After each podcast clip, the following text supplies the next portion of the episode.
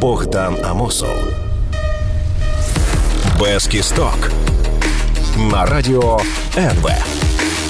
Друзі, вітаю! Це програма без кісток на радіо НВ. Програма, в якій ми стібимося із політиків. А що ще власне з ними робити, як окрім цього? Мене звати Богдан Амосов.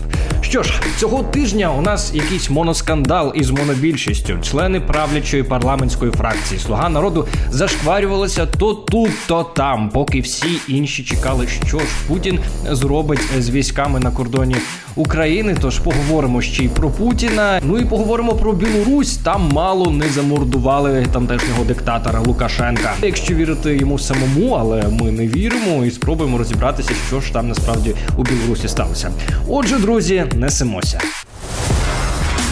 Весь тиждень ми насторожено чекали, доки Путін вилізе зі свого бункера і звернеться е, зі своїм щорічним посланням до федеральних зборів. Були припущення, що він оголосить про анексію Донбасу, е, що кудись десь щось введе, можливо, поглибше введе в Донбас, а можливо в Лукашенка. Там Олександр Григорович, як ми бачимо, останнім часом дуже і не проти. Утім, реально російський диктатор просто вийшов до своїх посіпак і півтори години кашляв про соціалку.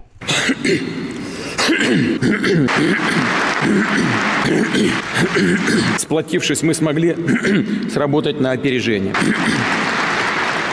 Дід обіцяв підняти росіянам соцвиплати, але друзі, не через те, що Росія така багата та процвітаюча. Якщо хтось там багатіє процвітає, то це Путін, його олігархи та пропагандисти. А от якщо вслухатися в слова старого кадебіста уважно, то розумієш, що справжня причина в тому, що економічна ситуація в Росії погіршується, і добробут самих росіян через дії самого ж Путіна погіршується. Сегодня ситуация в сфере демографии чрезвычайная. К сожалению, это так. Нужно это признать, констатировать, иметь это в виду. И именно на новой технологической базе нам надо выстроить всю систему здравоохранения. При этом не ослабляя внимания к острым повседневным проблемам. А их, как мы знаем, много. Сейчас мы столкнулись с ростом цен, который съедает доходы граждан. Що це означає? А це означає, що санкції діють, і цього не може приховати навіть сам Путін. Про Україну та народ Донбаса Карликовий дід по факту нічого не сказав, хоча всі від нього цього чекали. Втім, не згадати наскільки недружній проти Росії весь світ він не міг. Россия радушная страна. Россия радушная страна, открытая для настоящих друзей. Организаторы любых провокаций, угрожающих коренным интересам нашей безопасности, пожалеют о содеянном так, как давно уже ни о чем не жалели. Ніколи такого Путін не говорив, і от знову. І от хворий на голову дідусь все ще вважає, що його з усіх сторін оточили вороги, і цитує з цього приводу а, Мауглі. Вот, как я уже сказал, цепляют Россию то тут, то там, без всяких причин. И, конечно, вокруг них сразу же, как вокруг Шархана, крутятся всякие мелкие табаки. Все как, все как у Киплинга. Подвывают для того, чтобы задобрить своего суверена. Кіплінг великий писатель.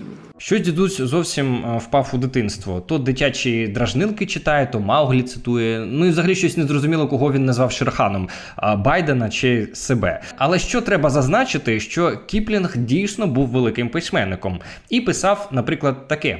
Зрозумійте мене правильно, всілякий росіянин мила людина, поки не нап'ється. Як азіат він чарівний, і лише коли наполягає, щоб до росіян ставилося не як до найбільш західного зі східних народів, а навпаки, як до найбільш східного із західних, перетворюється на етнічне непорозуміння, з яким право нелегко мати справу. Він сам ніколи не знає, яка сторона його натури візьме гору в наступну мить. А ще Кіплінг писав про стосунки із Росією: так, немає миру з ведмедем, що ходить, мов чоловік. Тож мусимо визнати, що Путін в цьому плані має рацію, і Кіплінг дійсно мудрий письменник. Історія із Путіним та його посланням та стягуванням е, військ іще раз доводить, що найзапекліша боротьба триває на інформаційному фронті. Іде війна на залякування, на дезінформацію, на нагнітання істерики. На жаль, не дивлячись на те, що головний кремлівський гоблін потроху виходить з розуму, ми цю війну інформаційну програємо. І хочу розповісти про те, що помітила Кримська правозахисна група. Її учасники приїхали з Херсонською областю, яка, як відомо, межує з тимчасово окупованим Кримом, і зафіксували, яке телебачення там можна побачити. Результат зараз почуєте самі. Вот, село Новониколаевка, Херсонская область. Отсканировали телевидение Т2, нашли 10 телеканалов. Из них ни одного украинского, все 10 телеканалов российских. Это ТВ-3, телеканал «Пятница», телеканал «Звезда», телеканал «Мир», ТНТ, Муз-ТВ, РЕН-ТВ, это Спас. ПГТ Строгановка, Херсонская область. Не нашли ни одного украинского канала, но нашли э, 40 российских телеканалов. Мы находимся в селе Павловка Херсонской области. И тут точно так же мы споймали российское телевидение. Украинского телевидения все так же нет. Телеканал Звезда е, це канал Міноборони Росії. Телеканал Спас це вважайте канал е, Російської православної церкви. Там 24 години на добу прославляють російський режим Путіна, Гундяєва, Шойгу і так далі. Що говорять про Україну, самі можете здогадатися. І, до речі, на каналі Спас іще показують паломницю Оксану Марченко. Теж знаєте симптоматичний факт. Ось така у нас боротьба із дезінформацією. Зате, друзі, мовить телеканал Дом. Я був неодноразово з відрядженням в зоні проведення ОС. Мені було, знаєте, дуже прикро, що українського телебачення, будь-яке українське телебачення там взагалі не дивляться. Ну, я спілкувався з медіагрупами, вони кажуть, ми там відкрили телеканал Дом, хай дивляться.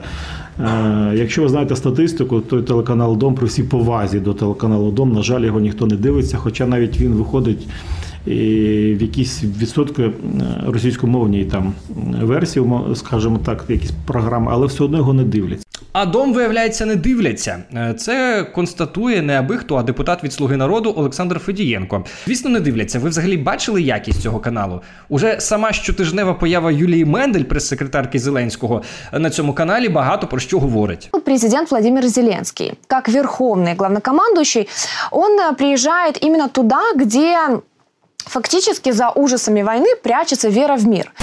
Тож, друзі, бережіть мізки і фільтруйте те, що дивитеся, слухаєте і читаєте, і сприймайте все із холодною головою. Юлія Мендель за вас цього не зробить. Зараз ми ненадовго перериваємося. Я нагадую, підписуйтеся на YouTube канал Без Кісток, на YouTube канал Богдана Мосов, ставте ваші лайки, пишіть коментарі і напишіть мені, до речі, що ви слухаєте, читаєте чи дивитеся. Буде цікаво почитати. На цьому перериваємося і продовжимо. Богдан Амосов. Без кісток. На радіо НВ. Друзі, вітаю знову. Це програма Без кісток на радіо НВ. Мене звати Богдан Амосов. В цій програмі нагадую, ми розбираємо зашквари політиків та намагаємося подивитися на новини так, аби від них не боліла потім голова. Але відчуваю, що голова болітиме, але не в нас, а в Миколи Тищенка, ресторатора, нардепа від Слуги народу, який цього тижня знову вляпався в історію. Ми люди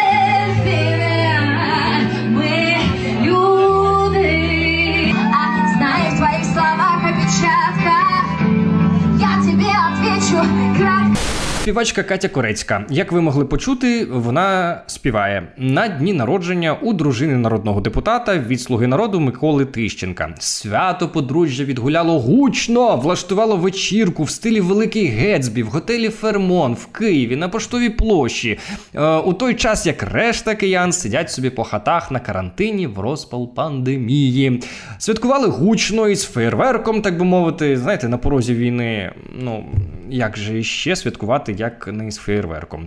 І це не перший раз, не перший раз е, Тищенко поводить себе саме так. Всі ми, всі ми пам'ятаємо е, скандал із його рестораном Велюр, який працював у розпал карантину та приймав у себе чиновників. На вашу думку, на яку страву схожа Верховна Рада?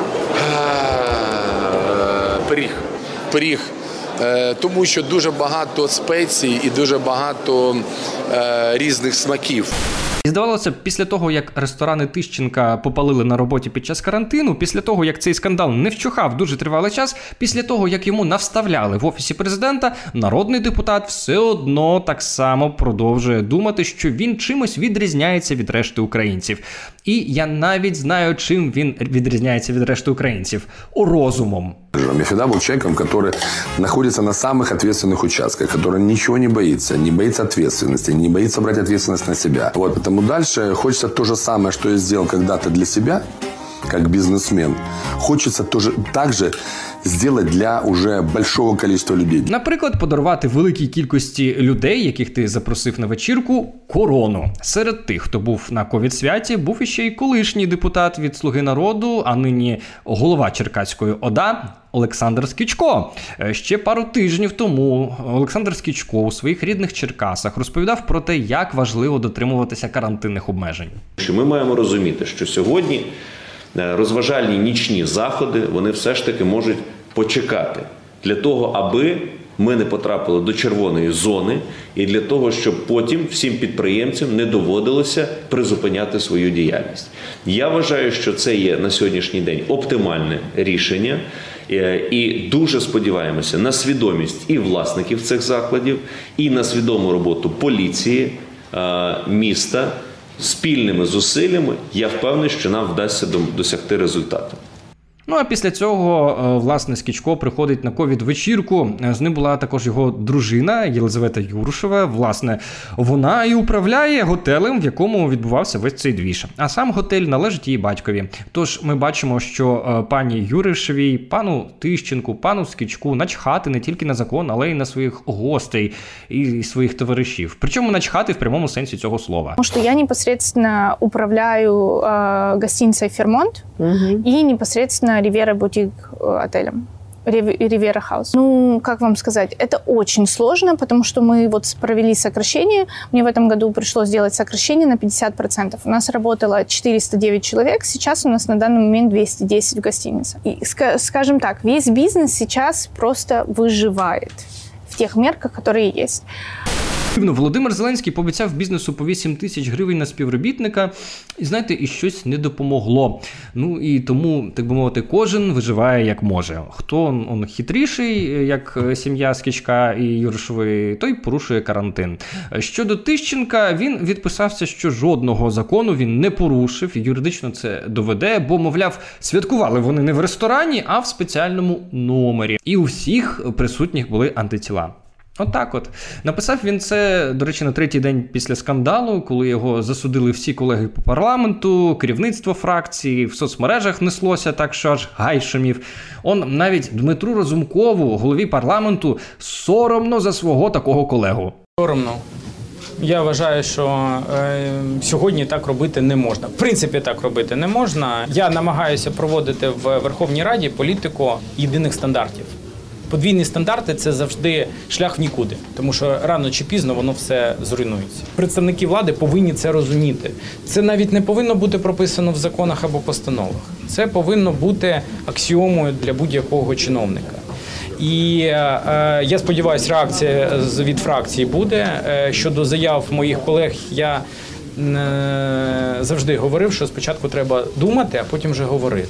Сьогодні якось е, зі святами можна трошки відкласти до тих часів, коли відсвяткувати зможуть всі. Ну, якщо Дмитру Разумкову соромно, то я нагадаю, що коли набирали депутатів від Слуги народу е, в- та в списки і в- по мажоритарці, а Тищенко переміг саме по мажоритарці, то соромно чомусь тоді нікому не було. Если мы говорим по мажоритарке, то мажоритарка была на конкурсной основе, вы об этом знаете.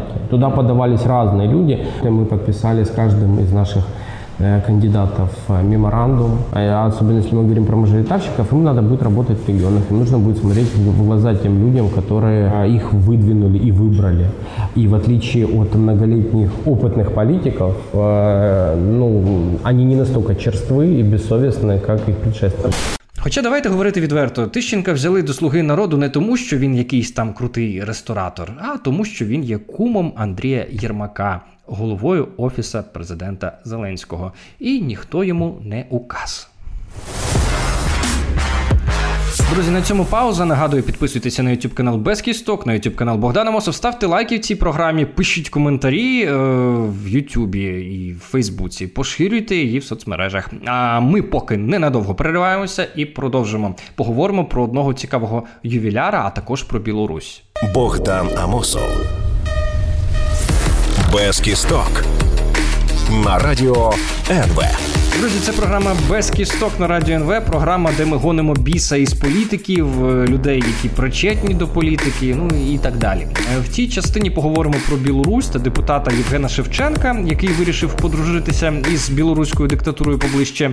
Про це поговоримо за пару хвилин. А зараз невеличкий час для привітань. Так, друзі, окрім всього іншого, ще бувають привітання. Це ж радіо. Е, Багато людей чомусь вважає, що радіо існує саме для привітань, тож не будемо їх розчаровувати. Тож не можу е, відмовити собі в привітанні нашого ювіляра, який нерідко стає героєм програми без кісток. Вітаємо із 60-річчям нашого любого митрополита Києво-Печерської лаври Пашу Мерседеса. Зранку Павло зустрічав гостей із подарунками в своїй резиденції в монастирі без дотримання карантинних норм, дистанції. Знайомі між собою цілувались у щоки та губи. Нагадаємо, що торік, на початку квітня, у Києво-Печерській лаврі оголошували карантин. Тоді за добу зафіксували до півсотні випадків зараження коронавірусом. Перехворів і сам митрополит Павло. Ще троє священнослужителів померли від ковіду. Нагадаю, Паша наш Мерседес Павло Лебідь е, свого часу розповідав, що США в підземних лабораторіях заражають комарів, аби винищити українців. А також що перша сповідь, яку він прийняв, була про жінку із 40 абортами. До ювілею настоятеля Києво-Печерської лаври його брати виклали на Ютубі про нього фільм, де владика розповів нам про історію свого становлення як священнослужителя від молодих років і аж до нині. Вот и ну, мне все нравилось, я не могу, что но мне все нравилось. Впоследствии уже меня батюшка брал к покойникам, вот, хоть я их боялся, но мне как-то женщины сказали, ты заходишь к покойнику, сразу смотри в ноги. Не на лицо, а на ноги. І не будеш боятися. Але те, що спершу лякало Пашу Мерседеса, згодом почало йому подобатись. Я раздувал священнику кадила, там давал кадила, когда нужно совершать каждый день, я забирал кадила. Мне меньше там венчание, крестина. Вот очень любил я покойнику. От коли приходиш, какая-то удохотворенность. Я підозрюю, що у деяких храмах, до яких наш владика має стосунок, е, дійсно люблять давати кадила, брати кадила та особливо роздувати кадила. А любов до мерців, як ми бачимо в російській православній церкві, якась особлива. Можемо згадати навіть те саме паломництво. Дружины Медведчука Оксаны Марченко. Это гвоздь или что-то такое? Смотрите, какое. Да, что-то древнее видно. Могу я взять это в руки, Пожалуйста. посмотреть? Это косточка. Да-да, это косточка. Йдемо далі. Депутат Слуга народу Євген Шевченко відомий своєю любов'ю до диктаторських режимів. То він включиться в ефір до путінських пропагандистів. На пару із Пушиліним, е, то до Білорусі з'їздить на офіційний Лукашенківський захід. А тут Шевченкові взагалі пощастило. Його сам Лукашенко до себе на килимі прийняв. Для меня очень большая честь с вами познакомиться. Я давно мечтал. Правда, искренне. Евгений Ильич, э, мне также очень важно было с вами сегодня встретиться. С своей стороны хочу поблагодарить искренне о том, что вы меня приняли. Для меня это очень высокая честь, даже с точки зрения дипломатии, когда президент республики и государство принимает э, простого депутата, это очень знаковое событие для меня. Но вы не простой депутат. Ну, вы наших отношений сторонник. я- Мы же видели это. Один, да, это внутренние мои убеждения. Я считаю, что Украина э, и Беларусь – это два самых близких народа. Кто бы ни был у власти, что бы ни происходило, никогда этот народ не разделит. Лукашенко незаконно отримує владу в Білорусі. Лукашенківський ОМОН бив, вбивав та гвалтував людей. А, а депутат Шевченко приїжджає до Лукашенка е, із обіймами і мало не мліє перед ним, як підліток фанат перед рок-зіркою.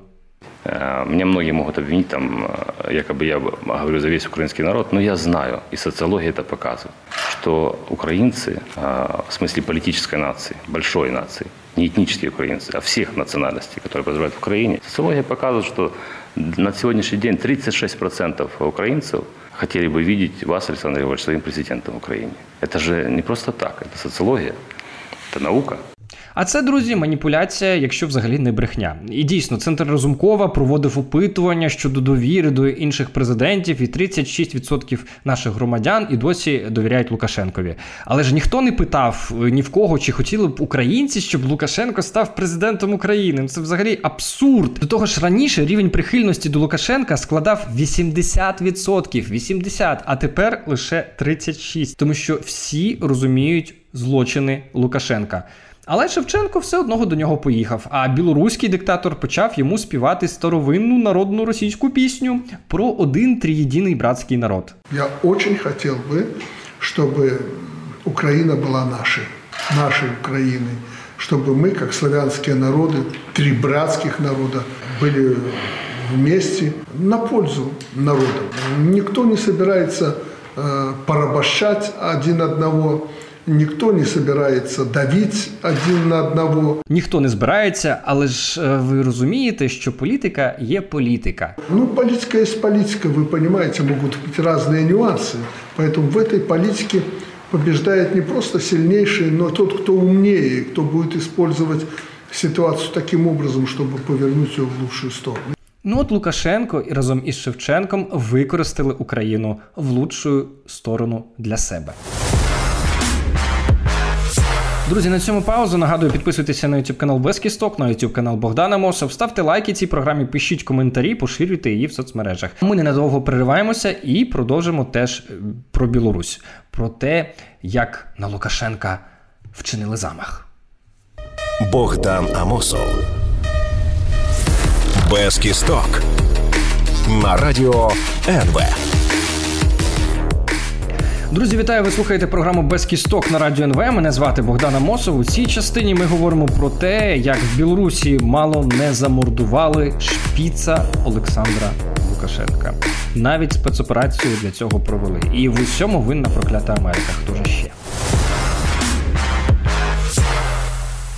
Що ж, шизофренія головного невіженого в Білорусі, в руках якого до слова сконцентрована вся влада в країні, прогресує. Виявляється, поки ми тут з вами теревенимо, на Олександра Лукашенка готували замах, аби скинути кривавого бульбократа з його престолу. Заколотників затримали і не аби де, а в Москві, куди вони, прилетівши з Америки, ну звідки ж ще, поїхали домовлятися про те, як будуть робити свої темні справи. Світ про можливий замах дізнався фактично з уст самого Лукашенка, коли, е, коли він вийшов на суботник саджати дерева е, із групою журналістів. Ми обнаружили роботу явно иностранных спецслужб, скорее всего, Центрального разведывательного управления, ФБР, не знаю, кто там с американцев работал, мы обнаружили их желание явиться в Минск и уже заняться организацией покушения на президента и детей. Я не знаю, хто там у них працював, ФБР, ШМБР, але підступні піндоси та натівці сплять і бачать, як скинути Лукашенку. Ось навіть двох заколотників вислали. А вбити Лукашенка мали не самого, а ще й вбити мали його дітей, виявляється, просто на підвалі. Ще й підвал у Гомелі спеціально підготували. В планах захват ребенка, одного, второго, как получится, посадим погреб. Кстати, в Гомельской области погреб подготовили. Ну, он картоплю повибирали за зиму з льохів, от тепер можна і Лукашенка туди посадити. А білоруські пропагандисти поруч стоять, знаєте, і на повному серйозі це слухають. Я, знаєте, навіть заздрю такій витримці стояти із мікрофоном та покерфейсом, от і при цьому не заржати. А те, що при цьому планували викрасти ребенка. Та ще й не одного, а другого теж, е, то знаєте, постає питання, а кого саме збиралися викрадати? Старшим синам Лукашенка вже обом по 40 років. В молодшого коліньки вже закінчується пубертатний вік. Ну окей, давайте припустимо, що один ребенок це е, той самий принц-наступник Ніколай. Е, хто ж тоді другий? Друзі, я знаю насправді хто. Підступні заколотники готували криваве вбивство Лукашенка, його сина Коліньки та їхнього маленького волохатого шпіца. Це где-то собака, да? Вона, по-моєму, к вам проситься. Да. Може, відпустіть ее? Ай, ты малыш. Ой, ты моя хорошая, ты моя маленькая. Тебя не пускали, да? Ну ладно, иди к Коле. А, и, кстати, его тоже малыш. да? Хто його знає, що б насправді зробили американські спецслужби із двома малишами е, сином Колінька та е, волохатим шпіцем. Мабуть, е, вдягнули б на них трусики та розіп'яли. Білоруська пропаганда навіть оприлюднила плівки, на яких буцімто згадані опозиціонери розповідали в одному з московських ресторанів, як будуть захоплювати владу в Білорусі. Задача номер один у нас получается устранить самого главного. Задача номер два занять, э, блокировать, э, войска блокировать ОМОН. Задача номер три занять несколько символических объектов в центре города, в том числе радиостанции телевидения, для того, чтобы мы могли зачитать обращение. И желательно заблокировать Минск, чтобы не могли притянуть внешние войска. Про те, що так званий переворот, який буцімто готували проти Лукашенка, це е, мари рябої кобили, говорять і амбіційні плани наших заколотників. Дуже цікаво, як вони збиралися блокувати ОМОН, з яким не змогли розібратися сотні тисяч е, мітингувальників минулого року. А те, що у 2021 році, в добу інтернету, соціальних мереж та телеграма, е, заколотники одним із перших завдань ставлять захоплення центрального телебачення. Ну, знаєте, це говорить про те, що автори цього сценарію, цієї п'єси, трохи втратили відчуття реальності. Хоча ми з вами вже від білоруських силовиків та Лукашенка особисто це вже чули. Пам'ятаєте, як білоруські спецслужби перехопили дзвінок з Європи про отруєння Навального? И мы, конечно же, ведем и в радиосфере противоборства э, с натовцами. И мы перехватили интересный разговор, который, я вам дам почитать его, мы подготовим и направим ФСБ, который отчетливо говорит о том, что это фальсификация. Никакого отравления Навального не было. Сделали они это, чтобы, вот цитата, э, чтобы отбить охоту Путину сунуть нос в дела Беларуси. Я процитирую этот разговор.